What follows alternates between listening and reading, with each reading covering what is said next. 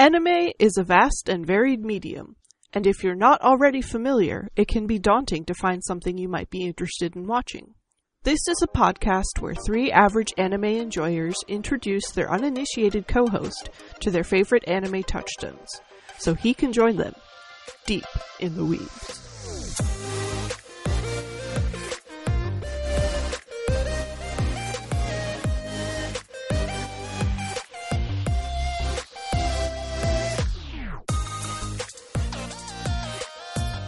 This week we watched Trigun.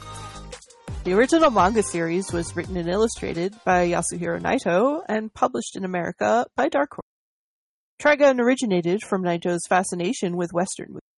Nightow wanted Vash to be different from cowboys in Western movies by avoiding killing enemies and instead exploring the characters involved in each story arc. Trigun was adapted into a 26 episode anime television series by Madhouse. It appeared in Japan in 1998. It started broadcast in the United States as part of Cartoon Network's Adult Swim programming back in 2003. For this episode, we watched three episodes. The first episode, The 60 Billion Double Dollar Man, episode 9, Murder Machine, and then episode 6, Lost July. Now, Nick. Yeah. Uh, you're the one who uh, suggested the episodes for this show. Uh, why did you specifically choose uh, episodes out of order? So, when I'm selecting episodes, curating an experience, and put it, putting on a show, uh, I'll, I'll do this for Anime Night a lot.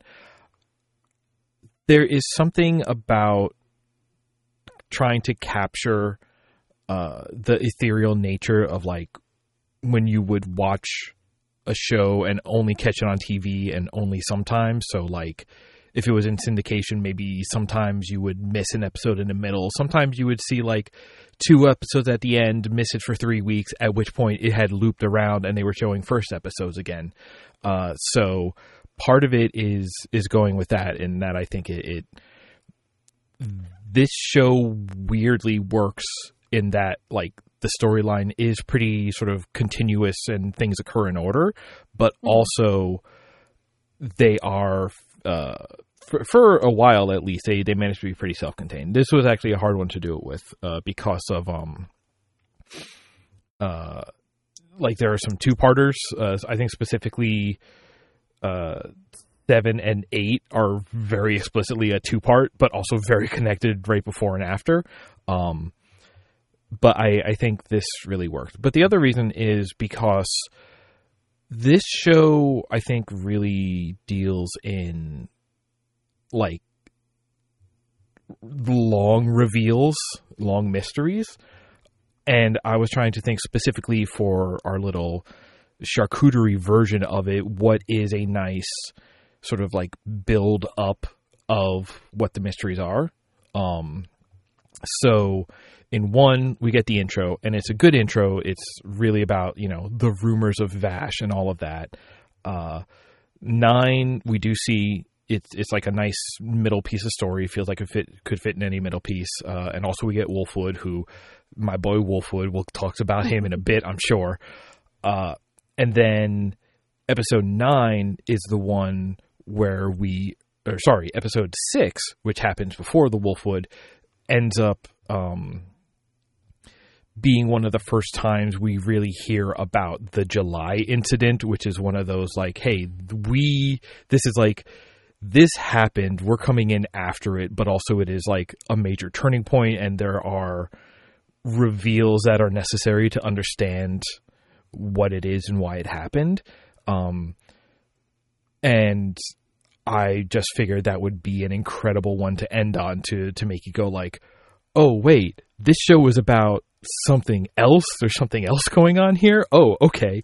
Like that that that's the thing. Like this show spends a long time sort of being like, oh, there's other stuff going on here. Um, before it really gets into telling you the what it is and why it is, and it kind of doesn't even totally do that, as I recall. It's been a while since I've seen the entire series. I was going to say, Joe, as our research gremlin, mm-hmm. riddle me this: Was the Trigun manga complete when this show was airing and finished? Ooh. Uh, the there's two manga series. There's Trigun and there's Trigun Maximum. The first series was only two volumes, and then Trigun Maximum was like twelve or thirteen, I think. Um, the it originally was serialized in 1995 to 97. Um, And did Max? Is that including Maximum? 27. Uh, no, that's, I think that's just the original. Uh, Okay. and then Maximum continued until 2000. Okay, because the reason I ask is Mm. I never, for whatever reason, still to this date, haven't gone and read the the manga or tried to find it.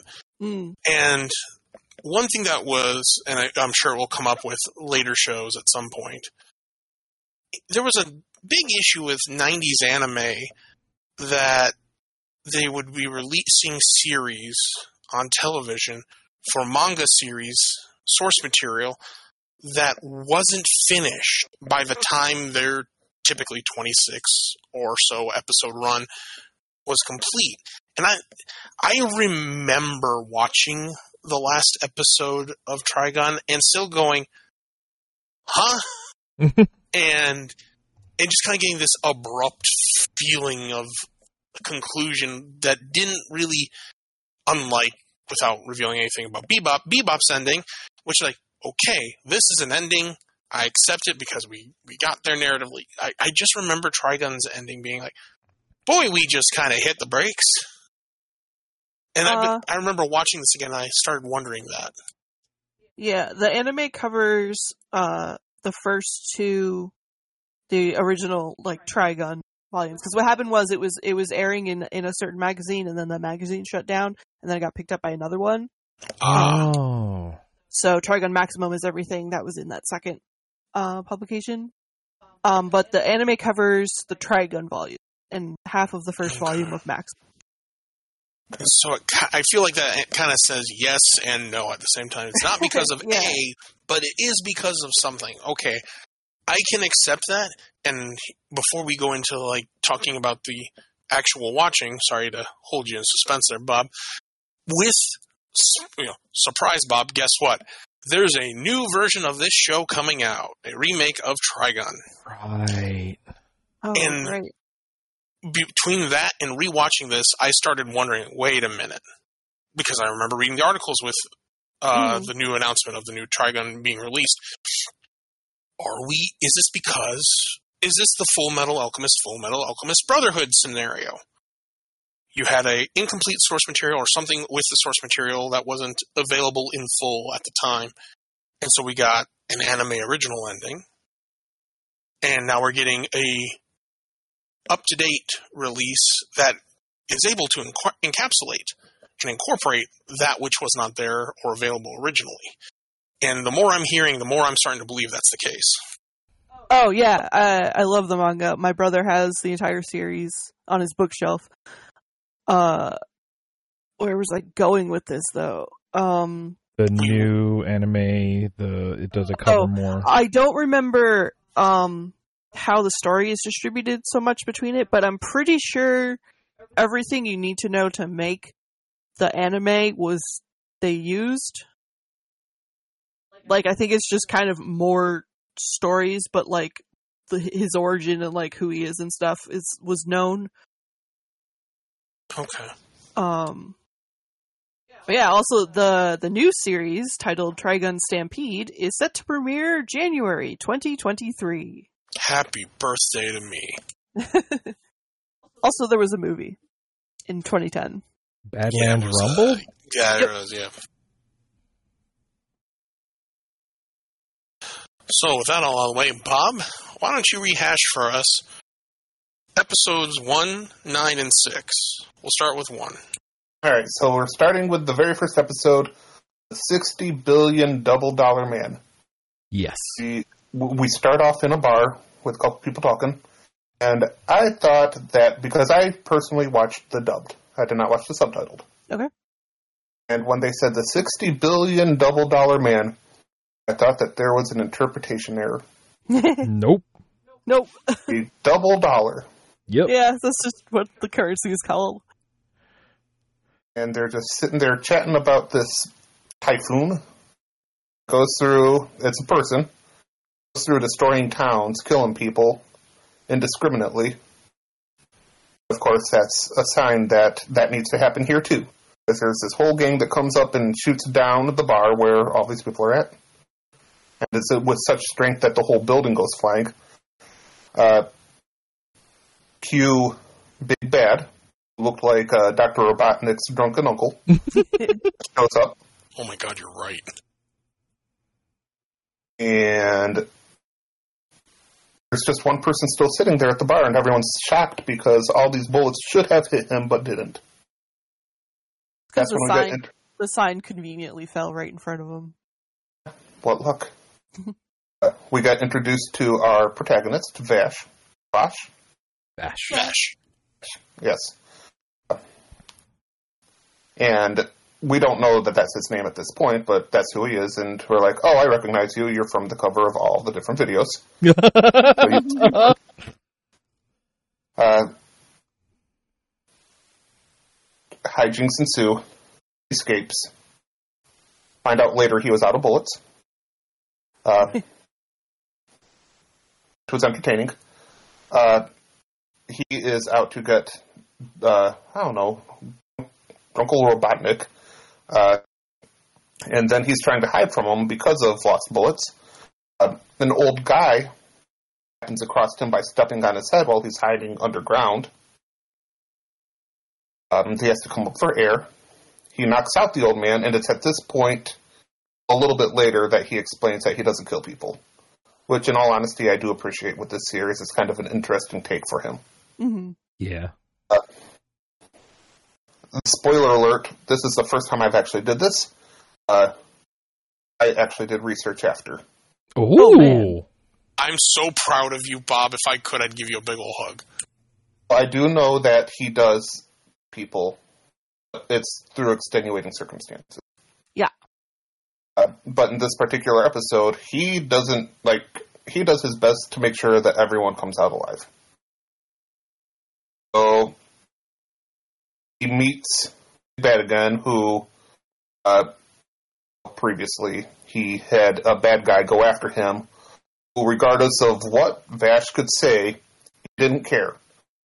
You must lead a lonely life. You must need a girlfriend. This, that, and the other. Bad guy doesn't care. Uh, Vash, no, Vash doesn't even do anything to him. The big bad comes up, Well, and you, you've ignored our bounty hunter friend, who's Oh, also yeah. looking for Vash and in, Yeah. uh, insinuates himself into the chaos. that's right, old man Ruth. Loose Uh, I root. like, loose, loose Ruth. Thank you, because I couldn't help but giggle. Come on, Ruth. Yeah. need to look more burly. Uh, Ruth is convinced that Drunkle Robotnik is actually Vash because the description that he got was a guy wearing red mohawk. To be fair, Vash does not really have a mohawk. He's just got the whole anime spiked hair. Neither here nor there. Uh, so, uh, because of all this, uh, we also got introduced to Milly and Meryl. Milly and Meryl, yes. Insurance agents, that's they grow on me, Meryl. To be introduced as insurance people looking for Vash because of all the destruction. Eh. But I appreciate them for who they are. Uh, especially tall, tall, big ol' lovely, adorable cinnamon roll Milly, who we get the typical classic anime introduction of. Oh, she's not just lovely, adorable. She also carries around the biggest gun. Yes, that's right, because we meet them in the bar.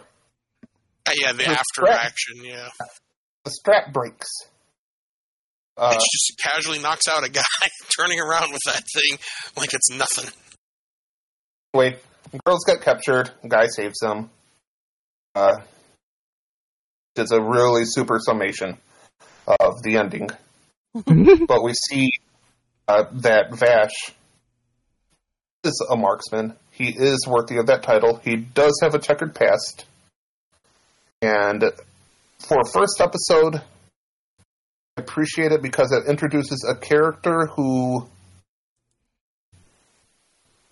you can tell is making amends Yeah. in its own way, if that makes sense. Yeah. like we really don't get much of it in this episode, but I think like the major thing in kind of the whole show is it is revolving around Vash and his conflict to, you know, cause as little harm as possible. And and it really goes into that, but like, yeah, it's that's just like that. Shows you the lengths he'll avo- go to avoid. Things doing that. always go to shit around him. Yeah, Yeah. I feel bad about that because I've seen posters of this. I know people who actually like Trigun, but I've never they've never talked about it and I didn't ask outside of insulting Gorse the third gun. Which that gets revealed. Uh, Well, you haven't seen the third gun. You've seen two of the guns. yes, in this episode you only see two of the guns. But uh wasn't expecting the humor element. Yeah. Like like uh so we did kind of breeze past the um the intro of this show which another banger. I, f- I The feel 90s rock guitar and drum intro, Mhm. yeah. yeah, like uh I, I feel like soon we'll need to start the sort of ranking of bangers of anime openings. Um it's like okay, Tank from Cowboy Bebop and this song from Trigun. Oh, Mhm. okay. I, I will take ownership of keeping that list. Okay, and right now it's uh Bebop is better. This one is better than Aggregate or Aggretsuko. yeah. Gretzko. Yep. Didn't we watch one other already? Oh, There was Arcane. Arcane. Oh, yeah. Mm, Uh, That's the Magic so, Dragon. that was on a a Magic bottom- Dragons. On a positive note, uh, having a bottom is a good thing. Yep. So, we're, we're, so let, let me. Also, put in the marker because I know where your mind went. I'll say, Okay. Bob, first, phrasing. Second, so Yeah, are you saying that uh, Arcane's intro is the bottom? Phrasing? It is, it is not a particular take of uh, anime, so I don't feel it is higher ranking than ones that are more traditional. So, as I have it, I have, starting from the bottom up, knock it off, children. That's at me. Uh, Arcane, Aggretsuko, Trigun, Bebop. Correct? Okay. That, that personal opinion. All right. I will get the titles added in later, but I just Yeah. want to make sure I've got that on paper for now. Speaking of Cowboy Bebop, I feel like that's an interesting show to contrast this one to because they're both have that kind of western vibe to it. yeah. Um, but that and Cowboy Bebop, you have it's in space, and you're going like between planets, and there's a lot of time just in the ships between planets and stuff. Whereas this one, you're on a desert planet, and the vibes are a little more Fist of the North Star. Yeah. Like, like when you're talking about Drunko Robotnik, um, which I, lo- I love, I love that. Uh, there's definitely an element there of just this big man larger than life. Like the the the show has some weird swings between like it, it is very cowboy beboppy and it's like okay it's about bounty hunters and it's about laymen and just you know people doing their town to town thing. There's like a lot of just like downplayed realism to it. And then the big man comes out with his boomerang and cuts the top off of the bar in one throw and it's just like, "Oh, okay, so we're going to be goofy about this too." All right. Um and it's just this this fun mix of just like, "Okay, this isn't reality as we know it, but it's it's enough different to be like over over the top and in a fun way, but you still don't actually need to like um suspend your disbelief or learn too much about a new universe like other other than it's just like yeah it's different enough that we can have some fun with it. But other than that you'll get it. Wild west. I, I will also contribute that this Vash is part of the ever growing uh, list of one of my favorite tropes of the crouching moron, hidden badass. because when we when we see him in this first, no, he, he's I'm going to shoot my gun at you. Click, click, click. Oh, it's out of bullets, and wink, wink, nudge, nudge. How he didn't know it was out of bullets. He absolutely knows it was out of bullets. Um, and every all of his little tactics, his his moronicness, his moronic nature, buffoonery. Ooh, it was actually very strategic in how to try and dis, disarm and deal with his adversaries without with a non-violent approach. Which also, I just to give away some early final thoughts. Minus the fact he will actually kill if he push comes to shove. With that big long coat, all I'm thinking is, and the brooding nature he kind of also has, boy, I'm thinking 2005 to now Doctor Who. I don't, I don't fight, I don't kill, but I've got this tragic backstory. mm-hmm. Huh. And Yeah. I've done Okay. this terrible thing, and so I'm, I'm convinced at this point in in my notes by the end of this, I said I'm pretty sure Russell T Davies just watched this, like the Wachowskis watched Ghost in the Shell. And notably, I think that the tone of the show, that like comedy over like a deeper, more serious, like foundation, is it, it mirrors his personality as well. Oh yes. Because like that's his deal. Yeah, he, this guy clearly wants to live a peaceful, happy life, but circumstances unknown to the audience at this point, if you're just now seeing it, prevent that for one reason or another. Can we get a show of hands of how many people here have wanted to wear and or, and or own a Vash's coat? Don't Yeah. judge me. Yeah, no, I, I think I would. Yeah. like like that's the thing. Um, the the very last shot of the opening, and like everything about Vash when he's not talking. Let's go with that for now. um, like he he like was kind of a template for early aughts like anime badass. I think in a weird way Mhm. The aesthetic, yeah. and I, I was trying to determine if um I he can't be the first like secret genius doofus protagonist in anime. Um I, I mean Roshi. Well, Protag. I'm sorry, you said Protag. yeah, like he's got- he's he's the Obi he's the, the idiot secret genius Obi-Wan. Thank you. Um yeah, you, you are correct. Uh, but um, like I know later it would be like Trinity Blood is the the big one I think of. Um, I've heard of Captain Tylor. I think that was earlier at Mm, least, but I yes, also don't. was. I'm really not familiar with it. But like, I say that. but um, I'm trying to think like because of when this came out. Um, it was on TV. It was on Toonami and no Adult Swim, right? Mhm. Yeah. Uh, yes, yes. Yeah, Yeah. Adult Swim. Uh, Captain and- Tylor did come out first.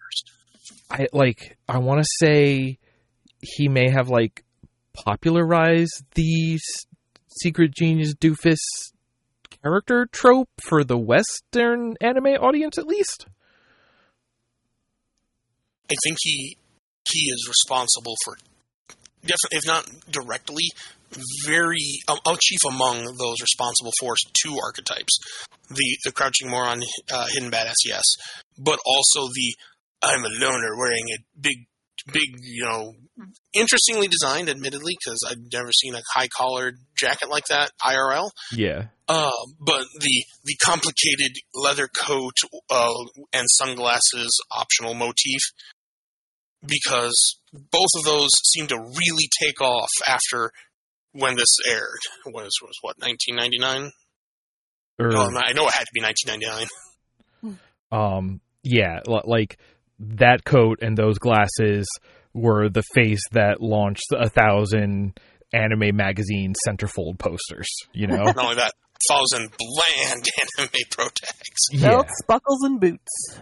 But but um Bob to what you were saying earlier, like through osmosis you hear you learn about Vash and like you get the posters and you know about this sort of like badass loner aesthetics kind of thing. But like yeah, when you get into the show, like especially you know early on in the series, uh, like we were looking at, he is a g- goofball. He's like a goofball and a womanizer, and like he's trying to do this "I don't kill" moral upstanding, and like yeah, it, it's the side of him that like I don't know if nobody, It's what- not what I was expecting. yeah, it, it, it's so weird compared to like the the way he is seeped into like a wider cultural memory.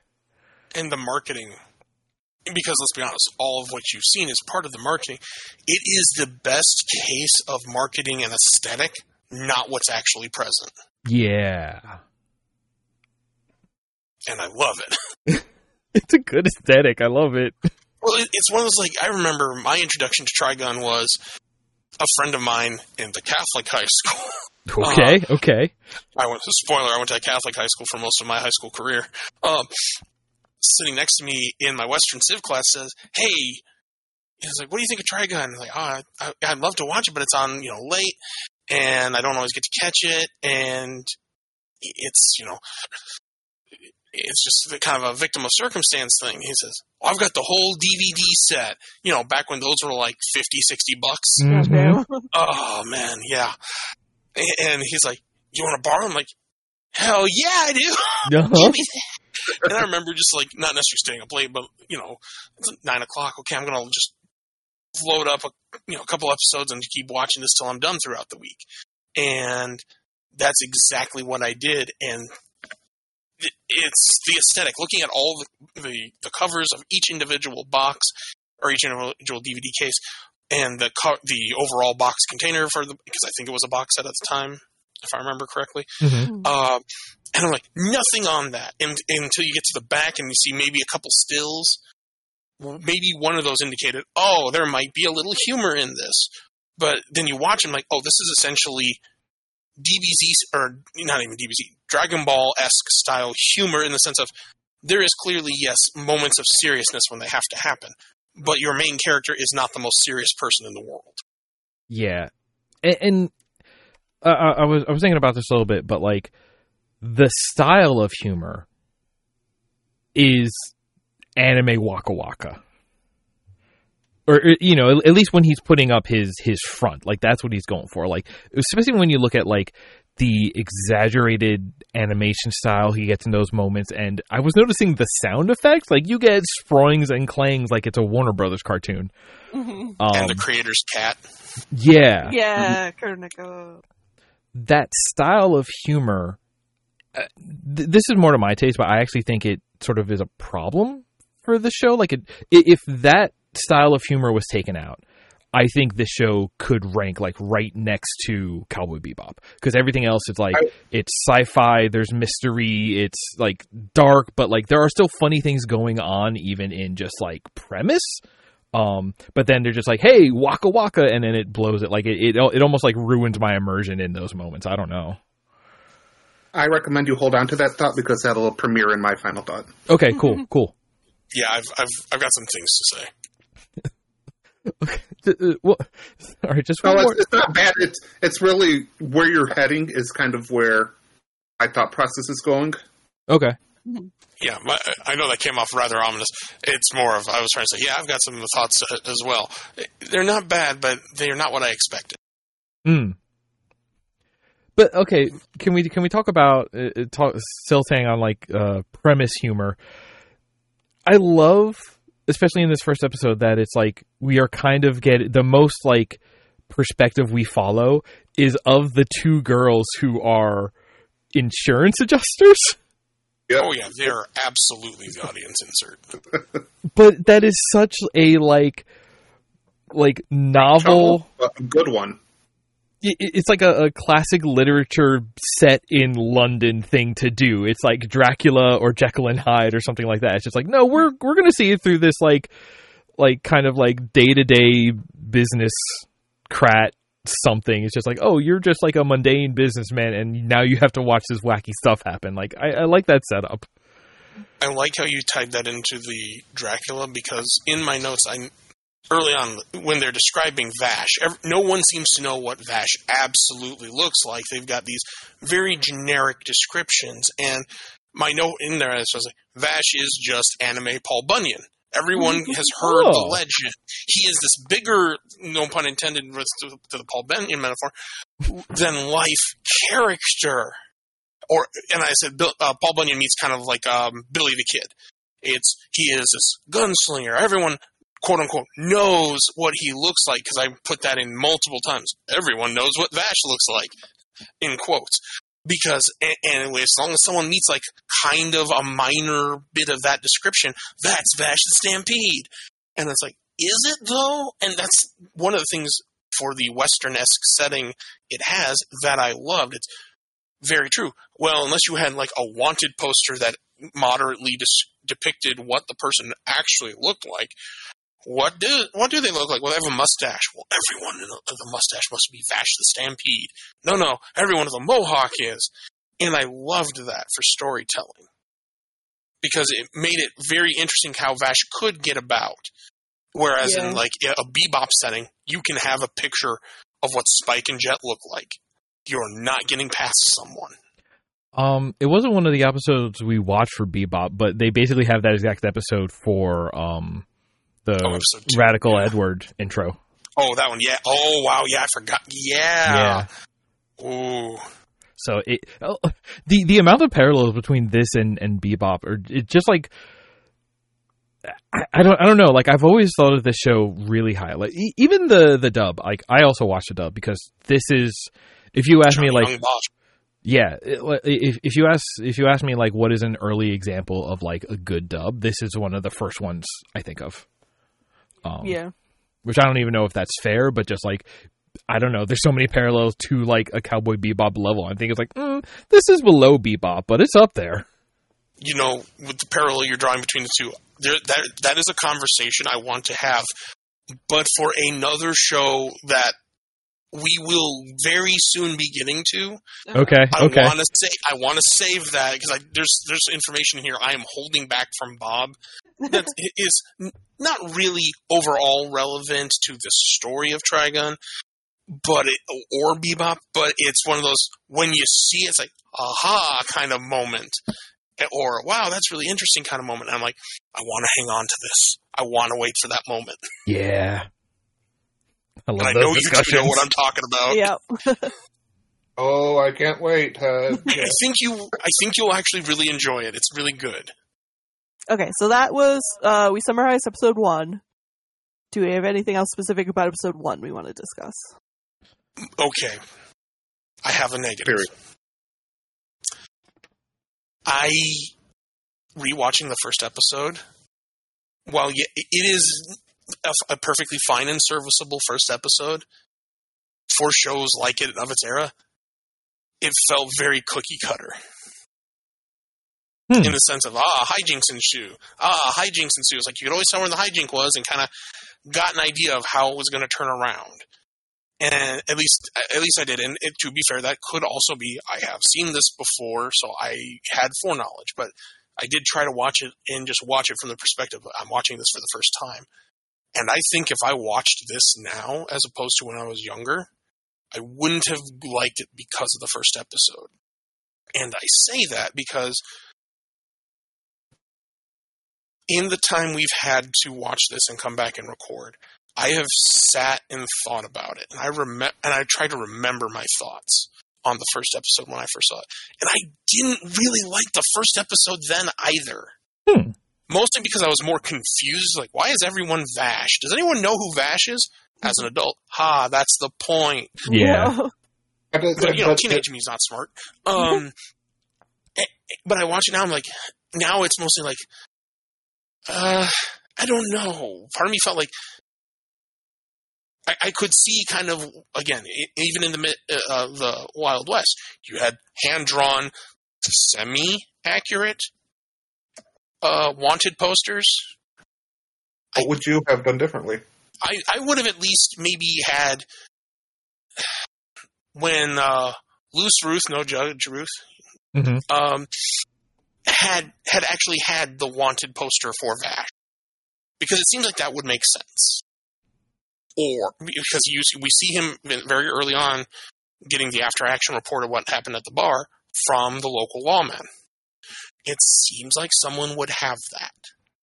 Now I also get that Vash does create a lot of destruction where he goes, but you're telling me every every single place there's no survivors as we see there are survivors. Well, well, Some since Right, three years old. A big event like a big disaster or something like that. Not everyone's going to have seen who caused it. True, true, true. and I, Then I go back to then how are they blaming it on Vash? I, there's that part of my mind. It's like this You're event starting to sound happened. Yeah, me. Oh, sorry. yeah. I'm like, who, who, who knows this is Vash? I mean, It's because spoiler, it's you so- watch the show, you get how this Yeah. happens. yeah, But like it's the the stories go around going around from person to person to person where like you're Mm. asking about an event that happened. It's like, oh, what happened? You know, what was going on? yeah. The um, sorry, go on. Um, and like even in the case of the wanted posters and stuff, like when you have people who may have heard one thing or another, and you're just kind of putting that together, you don't necessarily get the full picture. And to be fair, I can accept that. I would still expect to see some kind of wand poster. Each of these characters comes in, even the insurance agent, have nothing at all other than just the vaguest description, not even like a composite sketch made from even the collective gestalt. Because I figured you'd have to have at least something. They had red coat, which is accurate. Which sounds Yeah. silly, but it's accurate in the. The Yeah, the there's a description of the logic part of my brain is like, but what if you change the code? Obviously, the art director is not going to do that. I mean, that's exactly how it happened in the you know the old west as well. Like you just Yeah. kind of get the descriptions and you work with it. Yeah. I feel like in this This guy case, had a too- Yeah. Um, I feel like in this case too, like it, we're introduced to the legend of Vash the Stampede before you're introduced to the person, so it kind of works in that favor. And to, to that extent, like, yeah, can I can I hand wave that specific part of it? Sure, but just the the excessive hijinks, kind of, and again, this kind of plays to Nick's point. I feel like the humor doesn't always help it. Mm, The, the gag antics don't always help it, and I feel like it, there were so many front loaded in that episode yeah, that from and, and like it, this could be just also a victim of age at the time Mhm. uh, and just having seen other things that have worked and done similar storytelling i don't want to use the word better but differently to, more appealingly to me than others sure. i'm wondering if that's what it is i'm not saying this is bad for the sake of being bad it's just like i just didn't care for ha- the the ratio mixture of comedy to pseudo melodrama I think that's also like a cultural difference too. true this this is actually something that um and yeah we'll talk about it again uh re brotherhood but Mhm. uh shows that are based on manga there's a the, the thing about manga and especially like comedy in in manga is that manga you're reading at your own pace you read as fast Mhm. as the um you read as fast as you can read as you linger on the pictures you want to take in on. There's you know I'm, i do comics and stuff so i know that like you can do some things with like the size of the panel on the page kind of controls quote unquote how long you're looking at it or, or like how much time it represents. Um Mm.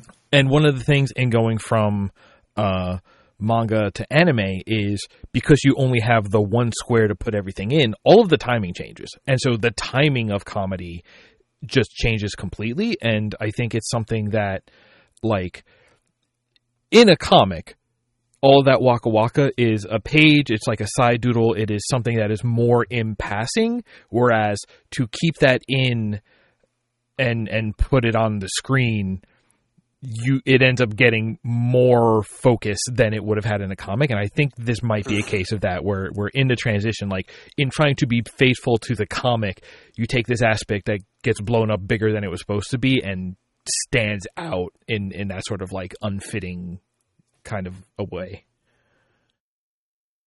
And i think Mm, you're right. I think that's really what it is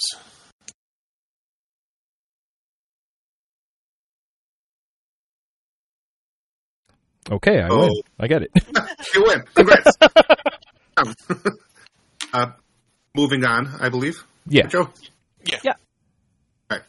Uh, we go on to a little bit of a jump to season one, episode nine, Murder Machine. Uh, this one- This this one I actually appreciated a lot uh, because it takes Vash and puts him. And obviously, I've only seen three episodes, but of the three, this for me made him the most human and probably the smartest of the three episodes. Yeah. Yeah, yeah, yeah, yeah. Uh, they're going across the desert in a bus, as you know one does around this time of the year, and uh, they come across this guy who is dying of thirst. Of course, they give all of Vash's water to to make him feel better, and we are introduced to him. Uh, I forget his name. Nicholas D. D. Wolfwood. Wolfwood. The D's But important. that's right. That's right. But I feel bad because he's actually a really interesting character. Yeah. My He's boy. and we know he's a priest because he's carrying a cross with him in the desert, which was way too allegorical. Uh, We'll, we'll, we'll get to that in the notes. uh, oh, trust me, I did my research on him. All right, good. Good man. So we got uh, Wolfwood here, and Wolfwood and Vash's interactions are stilted at the beginning because I don't think Vash entirely trusts him, Mhm. uh, especially with the introduction of 7,500 different names. yeah. Uh, but then Vash observes Wolfwood, you know, being nice, giving his food to children. Uh, and they have a touching moment to the point where they're sitting next to each other and laughing on the bus, with the girls just staring. Eventually, the bus stops. Uh, there's a guy who's injured. It looks like he got hurt on the arm, which Vash realizes isn't from a human. Uh, get kidnapped, and we find out they're kidnapped by robots,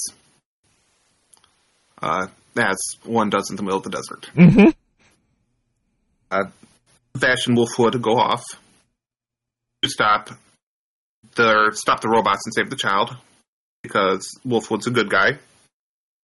Uh, I feel bad when I do this because I'm skipping over so many parts that are funny, like uh, the Wolfwood wanting Vash to go in a confessional that he keeps portable. His portable confessional, just a tiny like birdhouse-sized church he just slams on people's heads.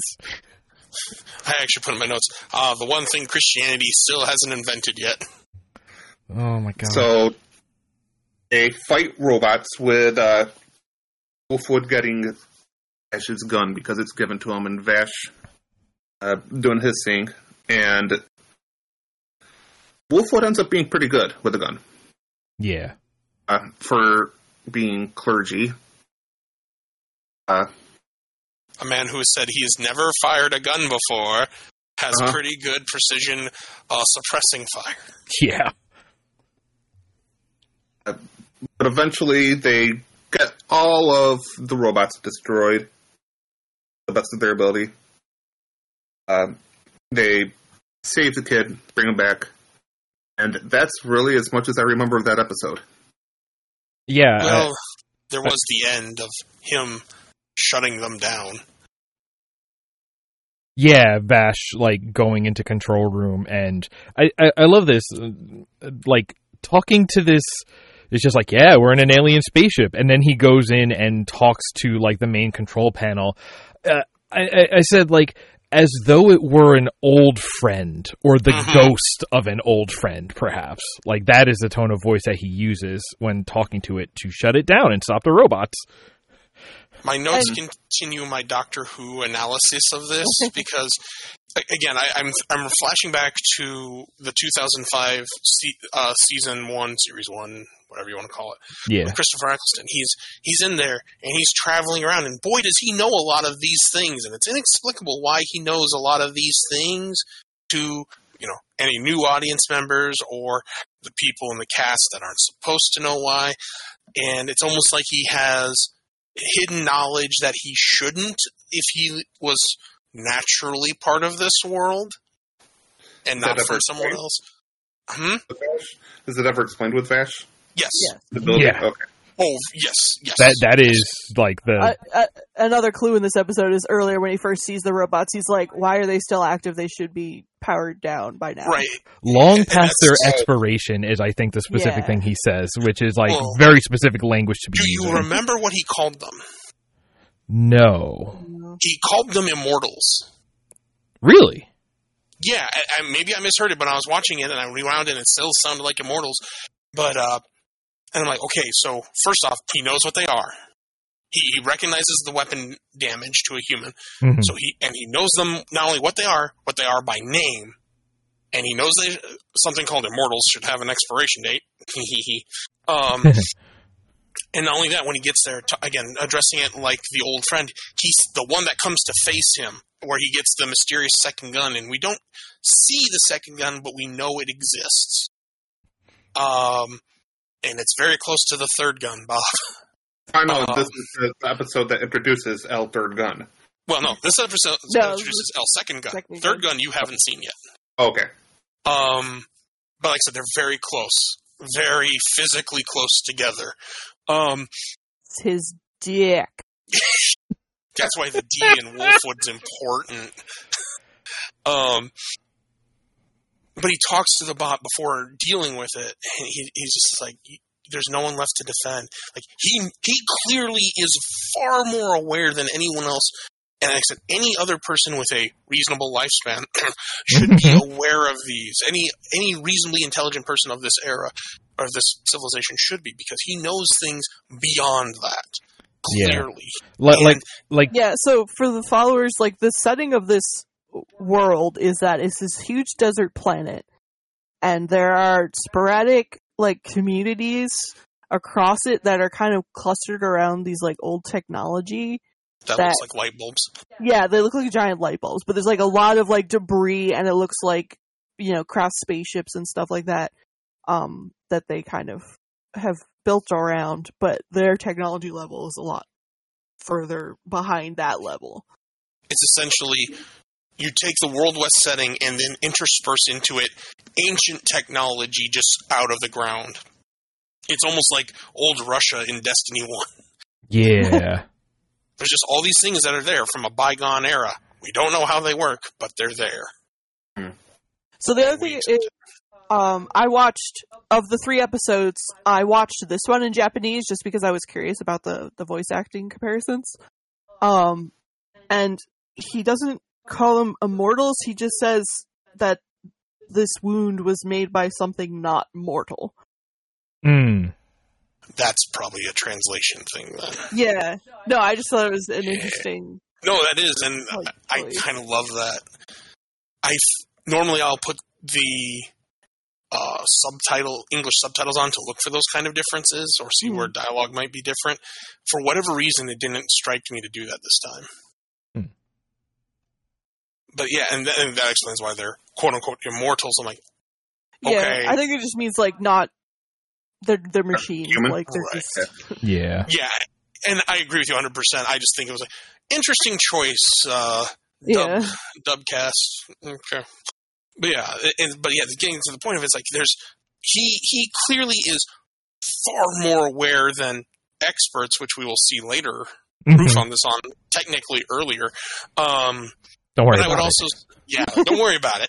Um, I will say though, to your point, Bob, I would say this is not necessarily yes, but no. I I agree with your assessment of yeah, this is the smartest we see him at. But there's also kind of the realization if you're watching these all in order or even out of order.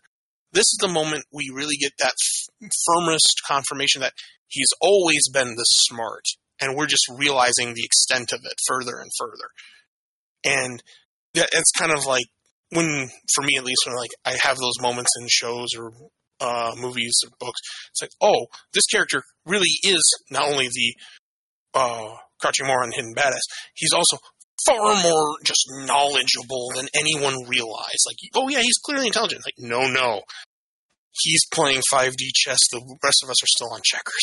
yeah, it's it's this incredible thing where like each episode we watch introduces a new layer of he is not who he says he is. hmm How many layers are you on, my dude?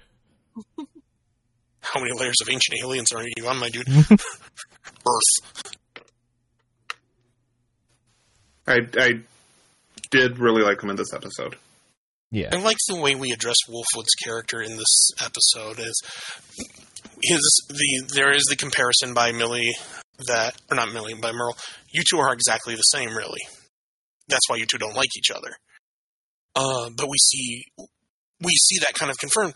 Wolfwood has three little meal meal bars that remind me of like old Hershey nuggets. I- see around like the holidays. So me being a big Metal Gear Solid and specifically Metal Gear Solid 3, I think those are very specifically supposed to be CalorieMate bars, which are a like food rationing kind of product. So I'm sure you are.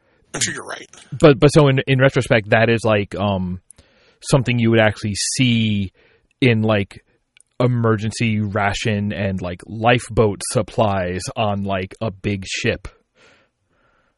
Oh, I, I agree, and I, I fully acknowledge that's what they are more, more likely than not. Just the visual of the yellow wrapper and something about that size just makes me think of, well, those look like Hershey Nuggets. that's where my mind went immediately. Uh, ye- I'm a child. Yellow would be Mr. Goodbar, right? Yeah, yes, you're, you are correct. the Mr. Goodbars. That's why they're good, and that's why he gives them out to the children. But that's just it. He takes these ration bars, which also considering anyone that's you know fully aware of how the series goes and what the the the secret behind the science technology in the desert is, makes sense that there's emergency ration bars Yeah. somehow. That, that that is a technology that exists here. It's an it's a like an interesting piece of like foreshadowing of the Mhm. some of the later reveals. Yeah, it's a lovely anachronism that shouldn't be there, but clearly is. Yeah. And And it- and accepted by the people in it. Like the people Mhm. understand like, oh yeah, it makes sense you would have some of these.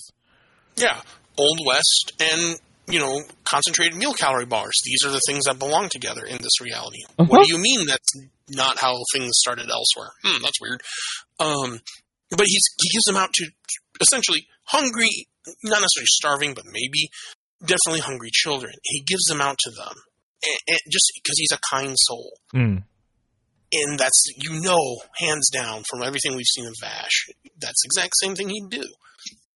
So they are cut of the same cloth.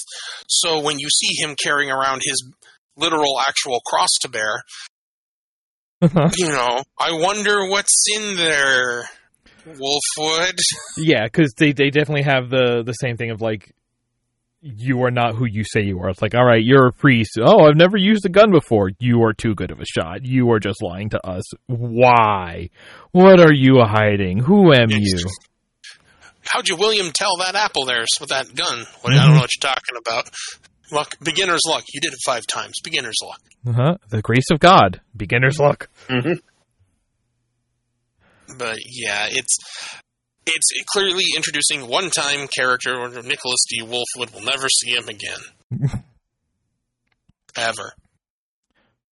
Actually, the the the thing that I like most about the relationship between uh, Wolfwood and Vash is like because they are so the same, um, to to to whatever extent.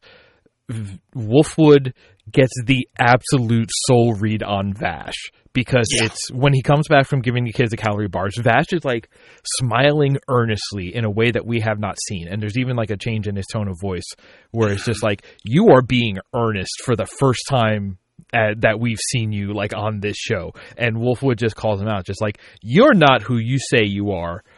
I recognize that. And I can kind of respect that because you know same, but we're both agreeing we're just going to play that we are what we say.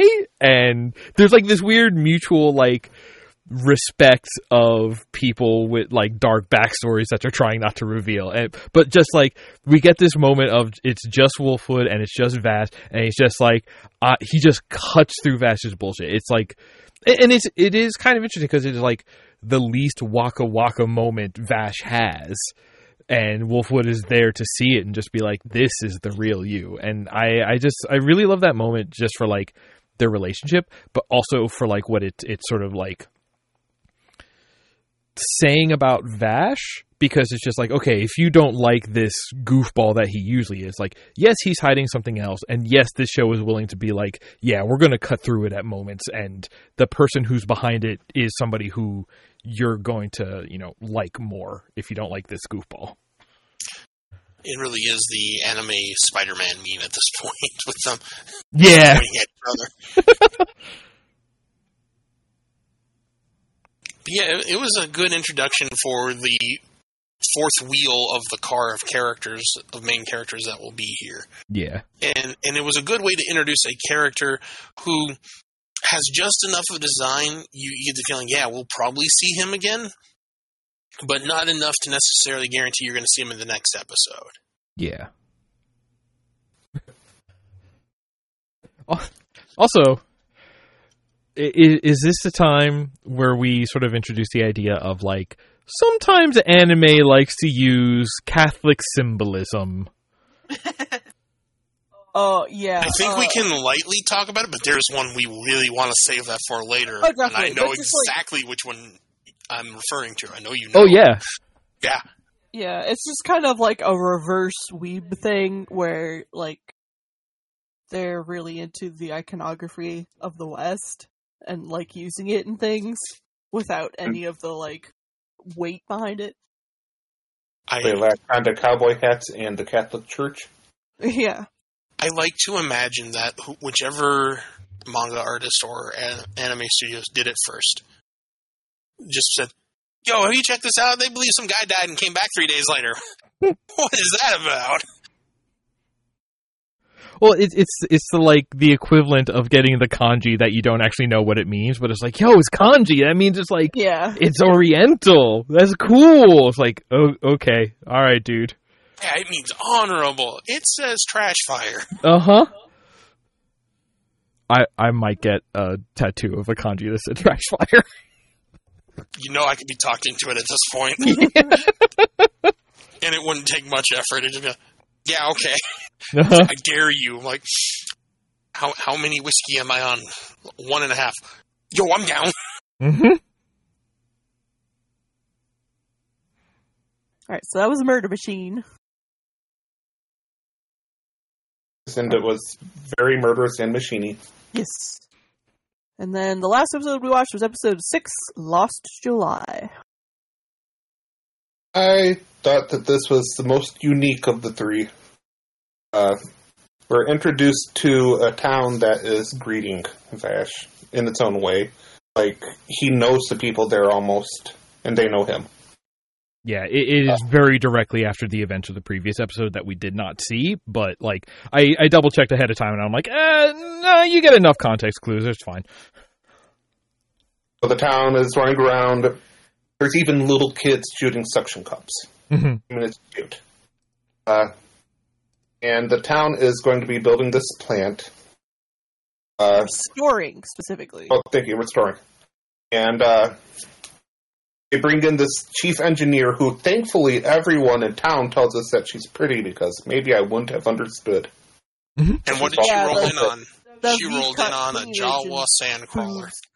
And literally everyone's like, oh, she's so pretty, she's so beautiful. And I'm like, because she has the biggest boobs, I'm very confused. Uh, that being said, uh, one thing I did not get in this episode, and I'm going to need you guys to explain it to me, is there something about dogs that I do not understand? I need a context. Uh, the guy Um, driving up to the girl saying, I'll be your puppy. That's a kink thing. Yeah, Bob, have you not heard of sub Well, I, I, I have, but then Vash being this chick's dog or Yeah, puppy, dog, I mean- dom, or her sub, excuse me, she is his dom, and he's into it.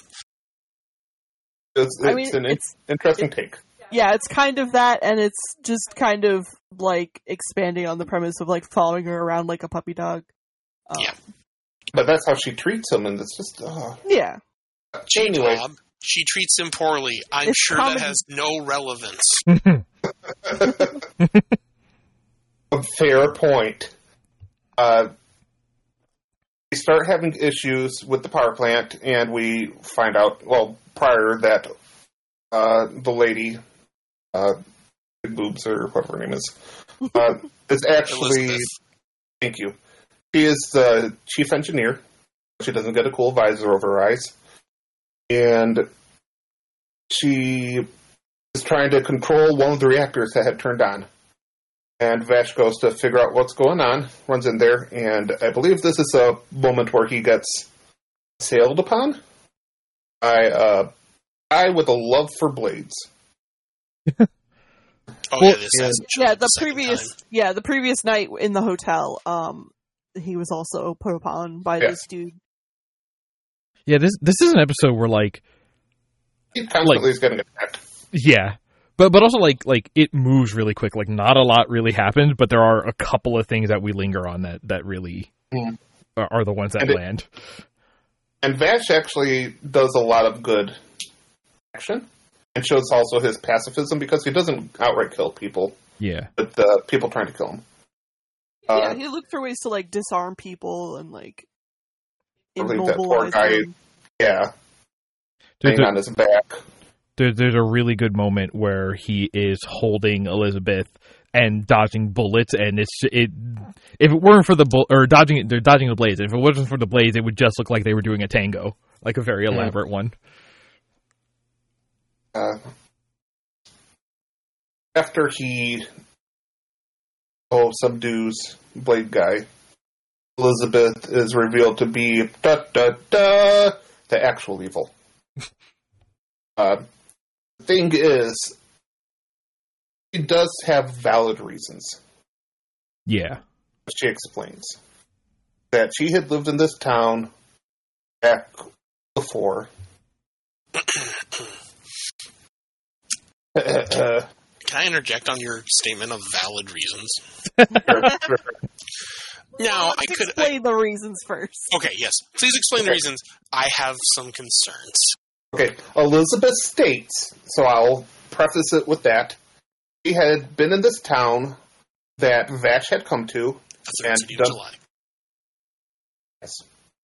uh, destroyed the town, killed most of the people, not all of them, but most of the people, through his, you know, cyclonic waves of destruction.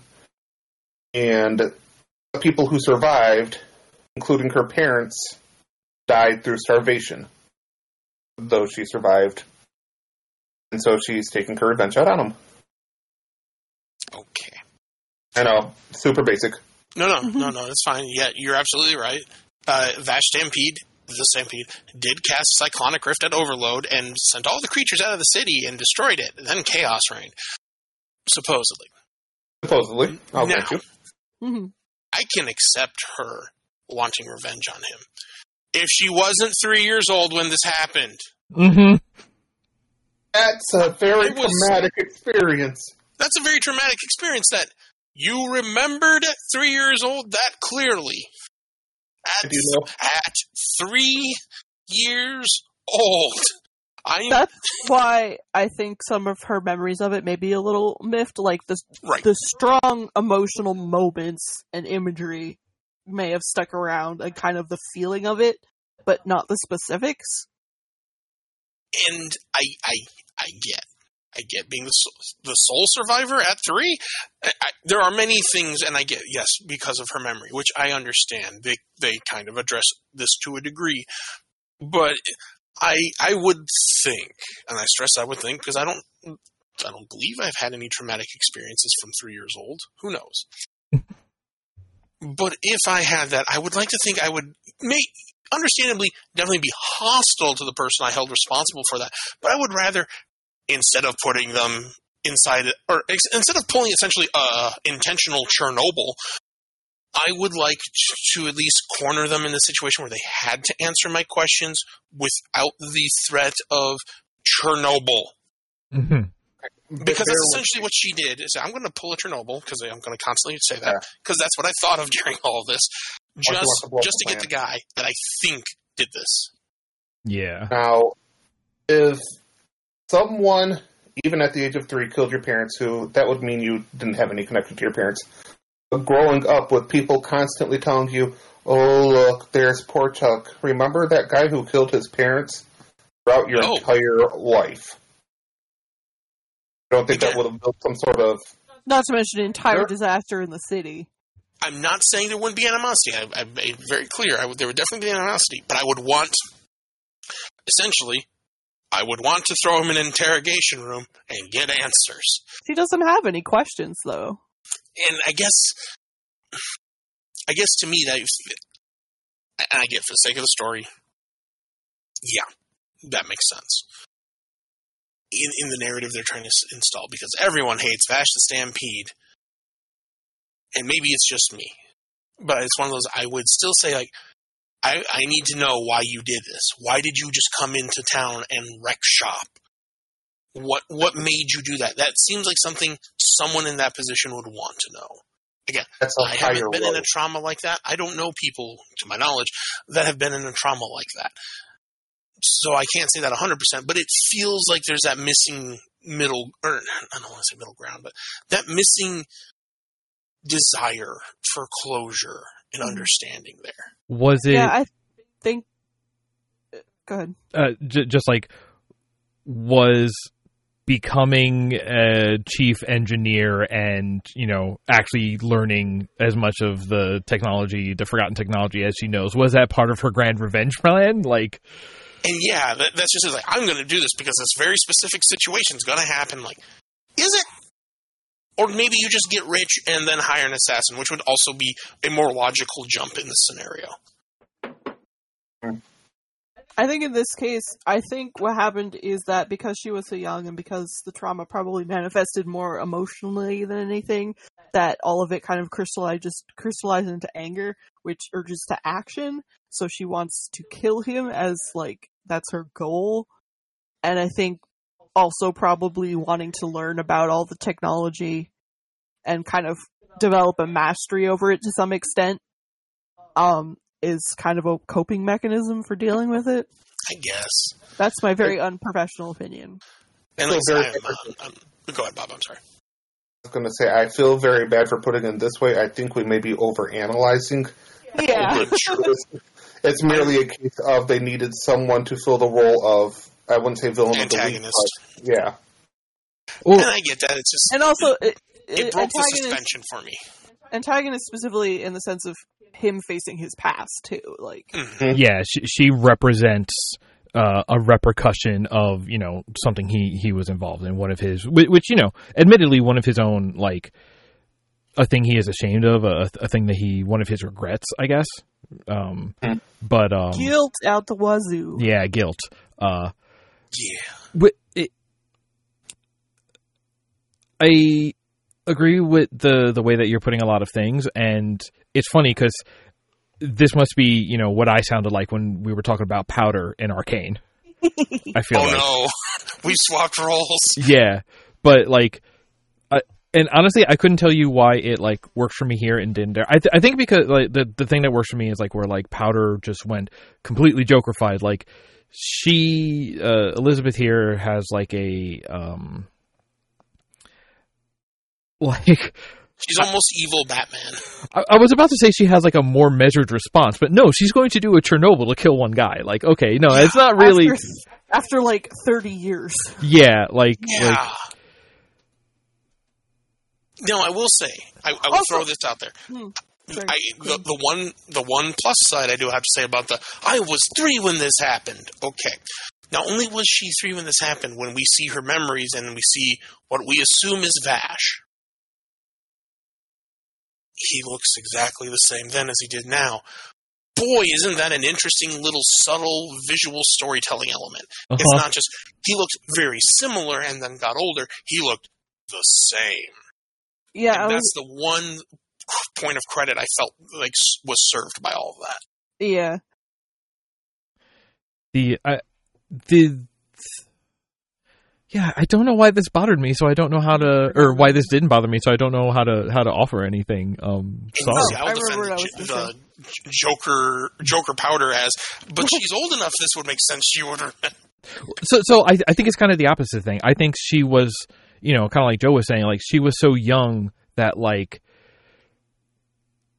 she did not like her only reaction to it was one of like anger and revenge, and because that feeling forms so like like like primordially at such a young age like Yeah, she doesn't have the mental capacity to process any of it. but but like that urge did not mature along with her otherwise like it is still a Mm. childish want for like immediacy and revenge but she had enough time to mature in her technique about it that's that's kind of the only thing i can think of but but i'll, I'll give it to you like like there's definitely a way that it doesn't make sense I have a question. Okay mm. Did she know when she took this job that Vash would be there? I can't believe that. Because I think she just showed up and then met him and was like, "Oh, this is my chance." yeah kinda. Because Yeah. the sandcrawler, with all of its jawas, rolls into town. She disembarks with with her or, or with someone that sure looked like a bodyguard, and then all, all of a sudden, uh, uh, oh, Vash is here. I'm like, you can't tell me she became an engineer to wait for this this specific incident to happen.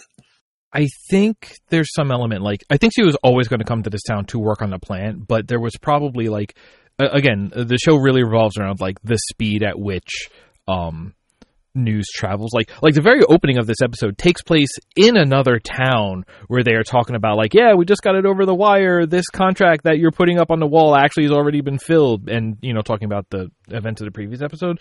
So i think there is an element of like she probably did not know he was going to be here. This was not some, you know, grand scheme, but it could be that like, oh, she heard rumors that this town that she's going to anyway, he currently is in. So maybe had time on the the it's not a steamroller, steam trawl, crawler, the the steamship, The, sand steamer. the steamer. Yeah, she had she probably had time on the steamer to maybe arrange for the assassin to meet her there and then do some of this other stuff.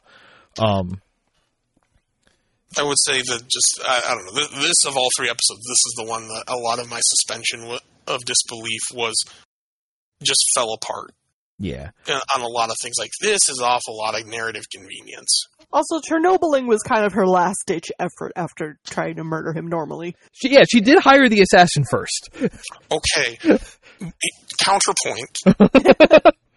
if I if I want to go out for a burger and the restaurant is full, my next option is not to Chernobyl the area because I can't get a burger. Maybe I go out for a taco instead, or I go to the store and buy something else. There, were there What have you like been thinking about that burger since you were three years old? Then I've got some severe issues because I Yeah, she does. Here's the thing, she does. I mean, okay, to be fair, but I've also had years in between then to, as well as apparent, judging by her finery, money to just get a burger between then and now. Oh yeah, being an engineer in this world is like the big bucks Uh, yeah. because everybody relies on this weird technology that So nobody couldn't you knows. have just couldn't you just hired assassins to just go and find go and find a Vash? Oh no, you you it. gotta you gotta Make it personal. yeah, you gotta watch him go. O- okay. Um, Tweak the Okay. idea then. Capture me a Vash, and I want to kill him. I'll kill the Batman. maybe she's the one who put the sixty billion double dollar bounty on his head. you know, I don't think that actually ever does get addressed beyond like who put, other than it's like it's related to X event. Yeah, I don't think we ever know who Okay. formally made that bounty. Okay, so tell me this: Did this suspension of disbelief ruin the impact of the later scene where they are standing in the crowd and having their own little bubble moment? Because honestly, like, like that moment made me tear up when I was watching it. I'm just like that landed so hard for me. Okay. So you, here's my answer: Okay, yes and no. okay, No, because it's it's again, this is absolutely a Doctor Who thing. Just you know, you know, the, the I have been attacked and accosted and uh, tried to be hurt by you, but I forgive you, Mhm. and I'm sorry. And again, I Russell T Davies, I've got your number. You absolutely watched this show and just curved a character off of this. That said, it kind of did ruin it because then at there's that key critical moment at the end of the episode because I'm sorry, Bob, we're not skipping over the rest of your summation and we're cut to the end here. He says, I don't remember he exactly said I'm sorry before. He said, I don't even remember have no memories before that except of my early childhood and just being there in the aftermath. And I'm like, okay, that's very interesting. However, then she comes in with, and I'm, I'm sure I'm not getting the exact phrasing right, but the implication is, oh, maybe it wasn't him. And and that that was the moment with everything else before it. I'm like, to, to give you an idea of my mindset. To this point, I'm like, okay, okay, she was three, she was three. I get it. I, I mean, I don't necessarily agree with all of it, but uh, fine, anime. But then maybe it wasn't him after all. I'm just you could audibly hear the snap in my mind of like that if he okay now if only this moment you are accepting the fact that maybe it not him that means at any other point there had to be at least a shadow of a doubt in your mind to entertain this Mm. and that's why i say like i i'm not sold on it, uh, until that i'm like okay i can just accept it. But now now is the moment like oh but what if like mm, that so yes and no. It was a beautiful scene. It, that that in of itself was not robbed that was a beautiful moment. Because to a degree outside of being the three year old thing when this happened those kind of scenes i am completely sold on and in love with because we've all been in one moment or another where we have acted poorly on maybe misremembering something mishearing something and just acting rash. Mm.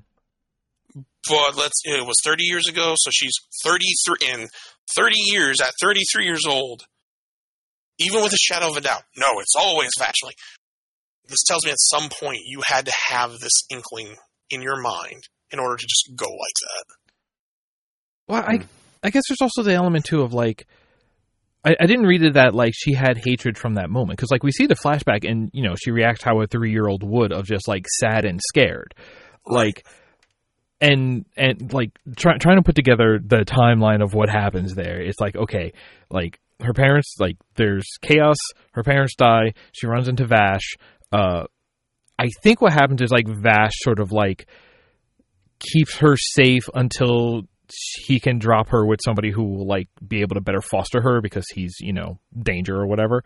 Um and then like i imagine everything else is like she's hearing like like she's kind of putting everything together through the rumors and the hearsay in the story too. So it's just like oh did you hear about the town? It was destroyed by vash. He's the man in the the red coat and and the and the blonde hair. And then you get there and you hear you have Milly and and meryl pointing out watch out this here's vash's stampede. And it's just like oh good you're here. Like but but so the same thing like you know kind of more like a powder situation where it's just like it was probably like during some of those years where she was like putting together like why is my life so hard? And through rumors and like just piece together information for her too building up this like oh if it wasn't for Vash my life you know wouldn't have been ruined. I wouldn't have been sad. It's just like there there is one of those it's like she does have like a a like the yeah the the emotional seat of it is very strong and very like primal but the actual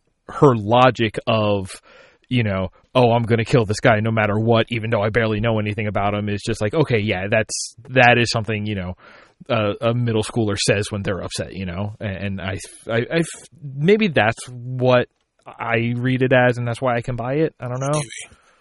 I guess I, I'm just for me, and I'm, I'll be the first to say, intelligent people make a lot of stupid choices at times. Yeah, but especially when you're upset. Emotions. yeah, suck. but, Yeah. uh, but for that, as long as it's been, I still feel like as intelligent as you- as you're at, you are. You can't tell me there's not like some kind of therapy program in that world, and she didn't, and you didn't maybe once consider going in. I think it's called the bar. Shit, Uh-huh. you're not Or wrong. portable confessionals. Ye- well, again, with as many anachronisms that exist there, I can easily see that. Yes, there's some kind of like rudimentary. Yes, lay on the couch and tell me what you're thinking. Yes, my name is Doctor Freud. Um, going on there. I just, I, I don't know. It's Well- as intelligent as she is in 33 years. There would have been one, but she didn't make it to the planet. You're not wrong. So You're absolutely not wrong. um, close your ears, Bob. You shouldn't know these things yet. Um, but I just, I don't know. I just, it seems like, it just seems like a lot. and I guess you know I, I'll take a page out of my history where I guess there is some real world grounding. So here, here's again, peel back from the curtain. That's not anything terribly bad. Mhm. I've grown up always being proud of my Native American heritage. My dad installed that at a, at a very young age for me, and I wasn't three, but I was however old you are when you are in first grade. Okay. When my dad told me what I was. Six-ish. Okay, so I was twice as old as her. I lived longer, lived harder. Twice as big brains. yes. I knew my X Men backwards and forwards. Um, and I, I remember him telling me of our heritage, but as I grew up, and I I do go to therapy for some issues. One of those being that I my father had always at, never really had a, a straight answer for what tribe we belonged to, and that's because his mother grew up in an era before digitalized documents, and a lot of the documents you had were on paper and typically held by yourself. hmm And for whatever reason, we have some ideas, but they're not germane here. Burned them all. Hmm. hmm I'll let you go where you. I mean, I'll tell you guys later, but Sure. audience, go where you will with this. It might be just as exciting as you think. And that did dominate me for a while in the sense of I have no history to draw upon. We we've we've got a tribal name, sure. We have nothing though in the way of official document that I can tie us there, other than you look at my dad, you look at my uncle, you look at their mother, you know where they come from. It is undeniable. But that did that did pull on me hard for the better part of mm, well, probably about the time I came to deal with it, I was about 33, 34 years old. Mm. And I will say, you know, well, not every, definitely not every waking day, but whenever something like family histories came up, yeah, it would draw on me. And I guess to that degree, that's where I'm also coming from. Unless someone brought up Vash the Stampede, you can't tell me she was thinking about this every single day. And that's kind of the angle I'm approaching this from. hmm I can understand it lingered, sure. But to festered like this, I, I just have a harder time with. Uh, yeah, I can, I, I can I can see where you're coming from. But like I said, that's me. And, and it's- these are two vastly different things. I will completely agree to that. Vastly Yeah. different thing. Ow. Ow. Hold on. We need a pun counter and a band hammer. Hold Yeah, on. Um, and like like I I, I don't want to come down to to the the Yeah. like you know it's just a show explanation. Right. um but this is a show about like being over the top. Like when you look at the action scenes when you look at the caricatures of certain kinds of people you know our giant from from the first episode and, and all of that. So like the idea of we are going to to blow up this melodrama to this sort of like over the top unbelievable aspect. Like i can see how that is on a line where you having some you know real world grounding resonance can't buy it anymore. Um i totally see that and and i totally get it. Uh that being said it is just a show. yeah it like like they are they are blowing it out of proportion it's not going to make sense because they are blowing it up for the sake of, of being a bit larger than life. I mean we're also glancing over the fact that in this same moment we get this reveal of oh vash is an amnesiac protagonist we didn't even like point that out yet. Like we said it and then just moved on but it's just like what Yeah. an anime trope to have an amnesiac protagonist. Like come like really? Where he is also that too? He doesn't just have a secret past? He doesn't even know his secret past? Like come on. Now, I might be forgetting something, and this is where uh, yourself or Joe might be able to refresh my memory or know something I can't think of. This is the earliest I can think of of that kind of protagonist existing. No I mean, I- like I said, it's the earliest one I can think of. I'm not saying it isn't or it is absolutely the de facto, but if it is the first depiction of it, or at least the most popular, again, this could be the the tr- no the trifecta of the show that launched a thousand archetypes. I mean, uh, again, I, I think when you talk about like uh, to a Western anime audience, I could kind of believe it. I I do want to say like Amnesia is a bigger video game trope, especially like JRPG kind of trope. Cloud Strife. No, he's not amnesiac. He's just, well, he's half amnesia. I haven't played that game. Um, he he he has what we like to call uh the the, the trauma. yeah. Um, yeah. uh, It. it hmm. I was going to say something else, but I'm trying to keep it PG thirteen. Yeah. No. Uh. I. I, I don't know. I, it just like I. I feel like it. Maybe it was not overplayed at the time, but I, I do feel like you know it was kind of thing. There's a lot about Trigun and, and Vash in particular that sort of like when I think about like the edge lord culture of the mid to late aughts, it's just like, oh yeah, it, you could say almost all of it came from here, Yeah, one one way or another.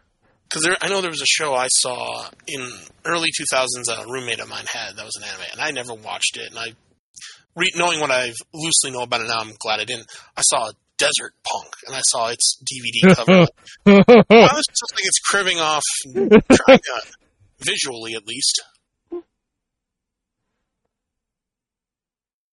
As I come to understand it, it, it takes a very harder left turn than Trigun does. yeah, Desert Punk is, I'd say, not a good show.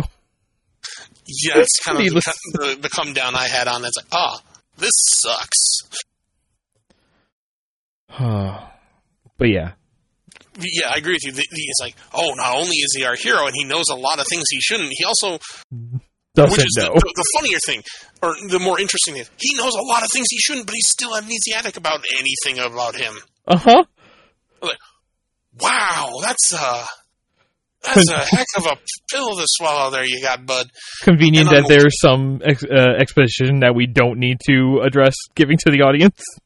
And, and yeah, thirty-year-old bloodlust of a three-year-old, I can't accept. But this is like, oh, I'm on board for that. you know, and it's like, huh? Yeah, it, it is very interesting because it makes him such a more interesting comp- character. It's like the, the big, it really emphasizes the "Who are you?" part of the question. Yeah.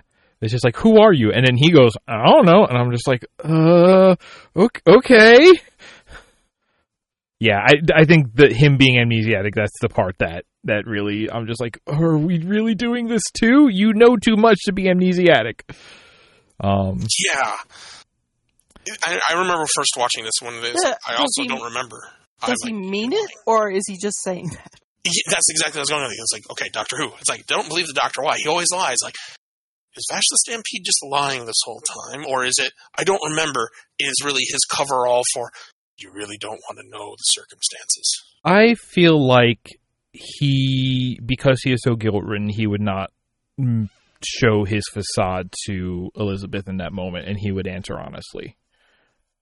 Ah, counterpoint. Okay. I have had family that served in certain areas of the world uh, in the U.S. service during very heightened, politically charged times in the U.S. history, Okay. 1960s. Yeah. and they don't talk about what happened there for a reason, or they'll say, "Yes, I was on this ship." Okay, so were you part of?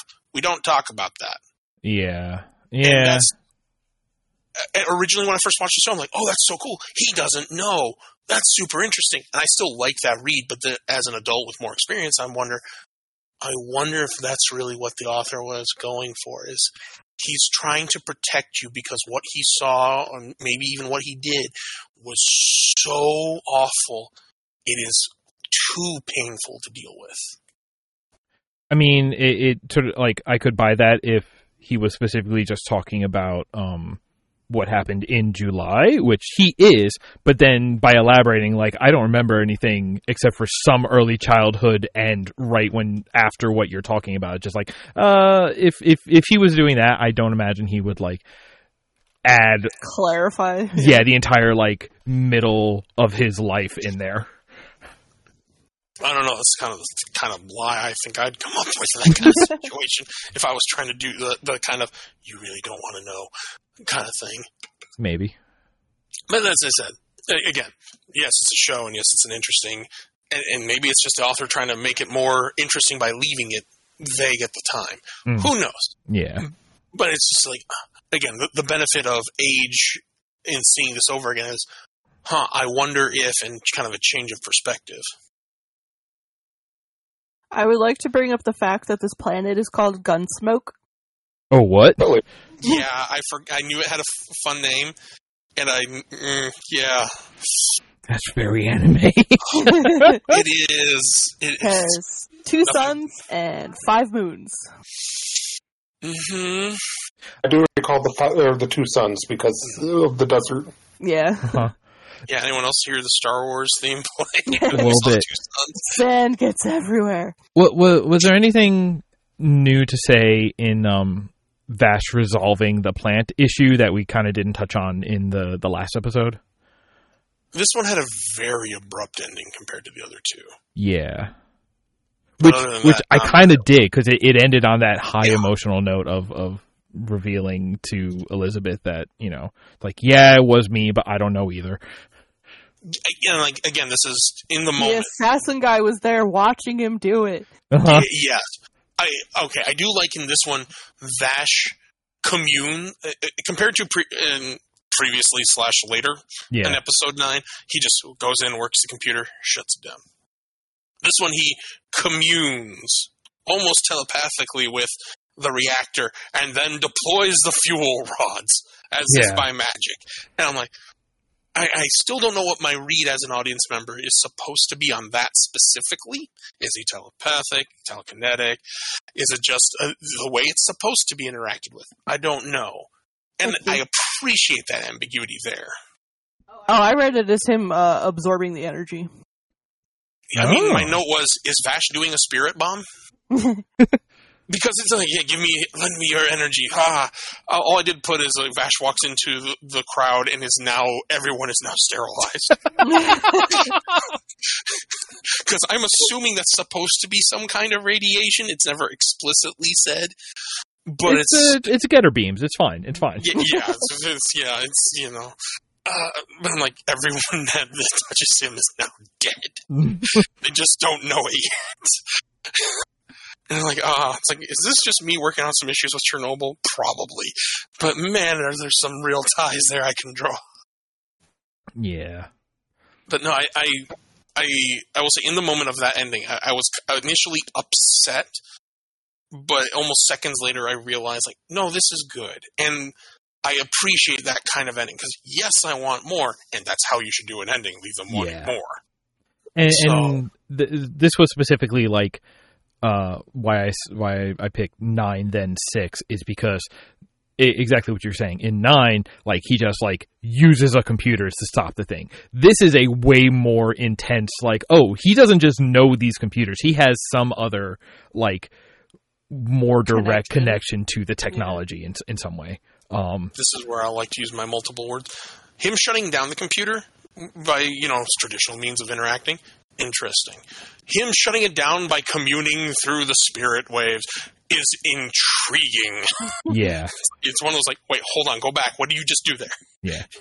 Uh, so I guess that that makes this a time to ask. Uh, hey, Bob. Oh no, we we got to ask a different question. We gotta I ask a different question? one. Hey Bob, how's that uh, Bebop rewatch going or watch? Oh, Yeah. The I Bebop completely second. forgot about that. To be honest, I have slowed down a little bit because of the holidays. Mm. One more episode. Reasonable. I am enjoying it still. Okay, how far'd you get? Just out of curiosity. Uh, episode three. Oh, you're still on episode three. 12, Yeah. yeah. Oh, that's fine. Sorry. I was just curious because it's one of those like I, I specifically asked for the Bebop section. I will make the Bebop section. the Bebop, uh, the Bebop analysis ongoing. I know I'm going to definitely go back and watch the rest of this show again. yeah. Oh, I, I think oh, I I am forgot too. how much I liked it. Let me let me address some closing thoughts then. Okay. Oh yeah, yeah. I much like yourself, Joe. I think I'm going to have to go back and rewatch it because I don't think I like it as much as I remember me liking it. You should say that and mentioning Bebop. For me, uh, this show and bringing back Nick's comments earlier, uh, there's a lot more comedy to action. I feel like this episode screams more to the what I think an anime is, Mm. a non-anime watcher. Hmm and Bebop. It, this follows more of a tropey ha ha funny action thing as opposed to thinking about it. I guess maybe it was just these three episodes. Yeah, it might But- be. Um, the first like I think it's the first ten episodes are kind of like story of the week type things. Mm. Um, and then the middle section, you start getting a sense that there's like a bigger arc going on, And, and then when certain people show up, then it's just that to the end. yeah, at, at some point it kind of becomes like a um like a shonen show. Like like there's a a se- there's an enemy group and there's a sequence of enemies and we just kind of work our way through them for a little bit. Okay, And the because comedy kind of goes away. Yeah. because the the one off of one off of one off, it's I don't know. It, Well, it, it didn't give me a sense of caring about the characters. I guess. And let me let me counter or not counter, but uh, elaborate on why I'm rewatching it, Bob, because I I very much felt what you're saying. But however, much to kind of what Nick and Joe mentioned earlier, the, the first I would say the first ten episodes also bleed directly into each other. So Yeah.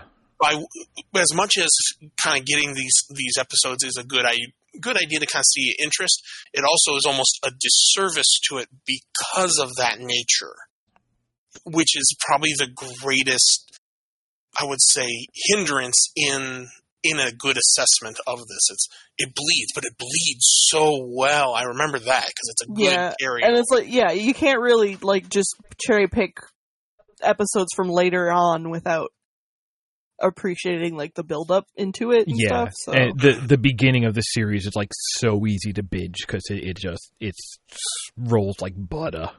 yeah, and that's why I think I'm gonna. Oh, I'm sorry. Go ahead. for someone like me who would just I watched Dragon Ball Z, that was it, but that was my Funimation. If I were to catch it like the way it was intentionally set up, out of order this way, I don't know that I would continue to watch it. I, I, think I DBZ worked better that way. yeah, I think that's fair. I see. That's just the thing. Like I, I never really caught, I, or like I only ever caught episodes of DBZ, and I never really got into it. So Huh. I remember D- the draw for me watching DBZ was, huh, those guys are weird and they're fighting in a ring. Wait, hold on. That there was a green guy that had, you know, I don't know, big Popat energy. Mhm. They fighting in the ring with him, but now it's like an insect guy, and it's been like a month since I've had a chance to see it. Oh, and now they're fighting a very interesting looking little white purple man elsewhere, and the the grass is purple and the sky is green. Okay, I need to watch this to understand what I'm seeing because I I, I just gotta know. So that's one of those that that's how the draw worked for me. I Mm. think, and to your point, Nick, I remember seeing most of it initially before I got to borrow my friend's DVD as a kid.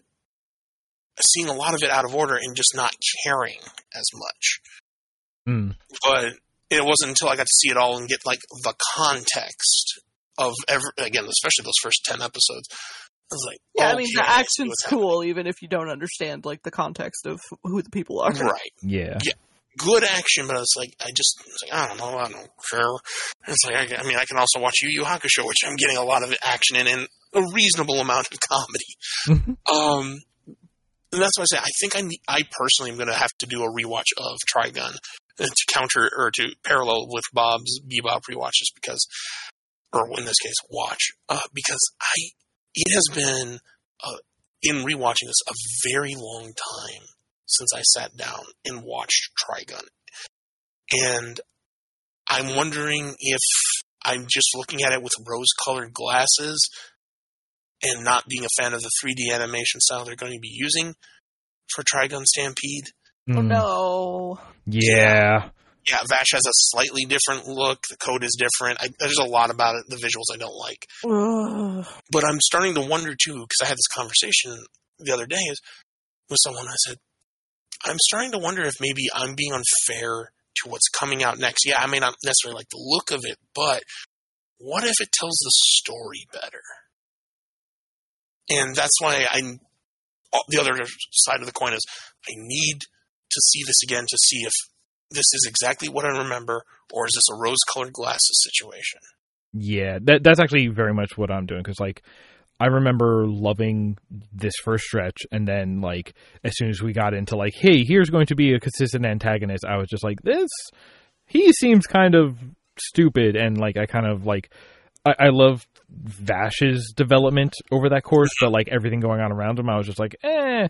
And I, I'm curious if if with a more modern eye, uh, a more mature eye, if maybe I'm I'm gonna have a. I'm really curious what what my take is going to be now. Actually. I will also say this too, because this will address some of the anime we go into in the future. Bob, a lot of like '90s and even early aughts anime had that like first ten or so episodes where it's like villain or antagonist problem of the week, and would build up to a larger threat later. Okay. Or a larger ongoing story. Because I can tell you, there's one, and I think this is this is my time. But I announce it, Bob. I pulled a I pulled an audible without you knowing it. I've added a show to the list, and it's in this bracket we're in. I know, Yeah. shock. Um, and it it very much has the larger looming threat later on. It's longer than twenty six episodes, but very much like the first ten to fifteen are absolutely the ah villain of the week kind of thing, or uh, in this case, the opponent of the week kind of thing. Gotcha. And grading on a curve, I would probably give this uh, mm, seven out of ten. That's pretty good. Okay. Yeah. Do you think you would want to continue watching it, or watch it in order? With the descriptors that you have, maybe I will give it a maybe. I have my show right now that I'm watching, Yes. Mm. and we have we have stuff coming up. Yeah. I don't want to push anything to the future aside. Make room for this, and with the episodes that I watched, I don't know that I would. I'm willing to understand that this is just something that I have to watch all. Yeah. Mhm. Fair. Uh, before we wrap up, I do want to point out that uh, the manga creator Yasuhiro Nightow does like the anime.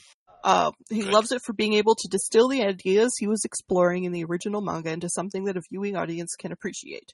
And notably, he also enjoyed it so much that he frequently incorporated filler characters from the show into later chapters of the series as he was making it. I thought I remembered that. but I right. couldn't remember if it was this or something else. Oh, that's rad. And that's all I've got. Yeah. Is it is it time for our last question of the show? Yeah, I was going to try and sneak in and steal your question, but I had myself on mute. So go ahead, buddy. Oh no, go go ahead, go ahead and do it. I uh, uh yeah. There's a reason I wanted to sneak in and do it. Since I have our new secret player on the field, I Uh-huh. have a, a title for it only I know. Okay, yeah, yeah, So, yeah. Bob, your your options are of or Okay. the original ones. Uh, we have if it weren't for Carcoon killing me, I wouldn't be the protagonist I am today. Or the other other awesome sci-fi series released in 1998 because I'm changing the title because I forgot just now we used the other one. That's fine. Or the world through a Japanese lens. Okay, that's one way of putting World, it.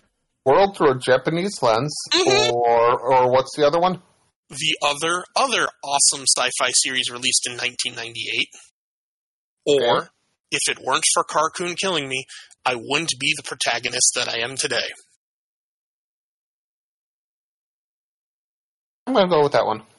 okay Bob guess what we're going back down the road of shows I've tried to show you Oh, Bob welcome to Yu Yu Hakusho Yeah. Yay! Uh, and I I I have a problem because I have about 20 episodes out of this not more than 20 episode series that I want to show you and I'm going to be furiously working through the bracket tonight of what ones. I, I I- tell you now, you are probably going to see or hear the words Dark Tournament. Yeah, yeah, yeah. Honestly, yeah. that's that's the one with the picture of the front of a kid making a finger gun, isn't it? Yep. That Yeah. is. I remembered because I was like, "Oh, that poor child. He's playing the game wrong." Yeah, he's playing Cartman's favorite song, Finger Bang. Okay, what we're what we're referencing South Park, I think we got to pull the eject button. okay, so yeah, Bob, I'm I am. Oh, it's my time to shine. All right, good. So we will watch that in preparation for next time. And until then, uh, I want to thank everybody for joining us today. And we'll see you next time. Yeah, we'll see you all next time. Yeah. Bye.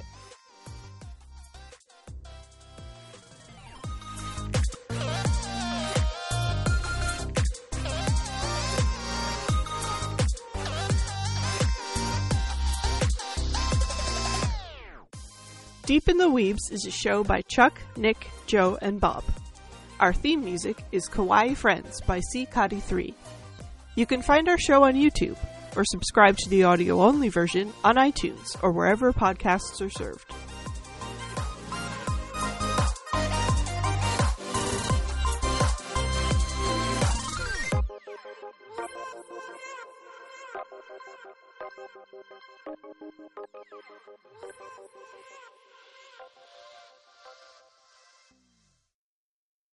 One, two, three. Love and peace. Did he say that in the episodes we watched? No! Second Okay. episode. Oh, It's in the second episode. I was second going to one. explain that. What does that even mean?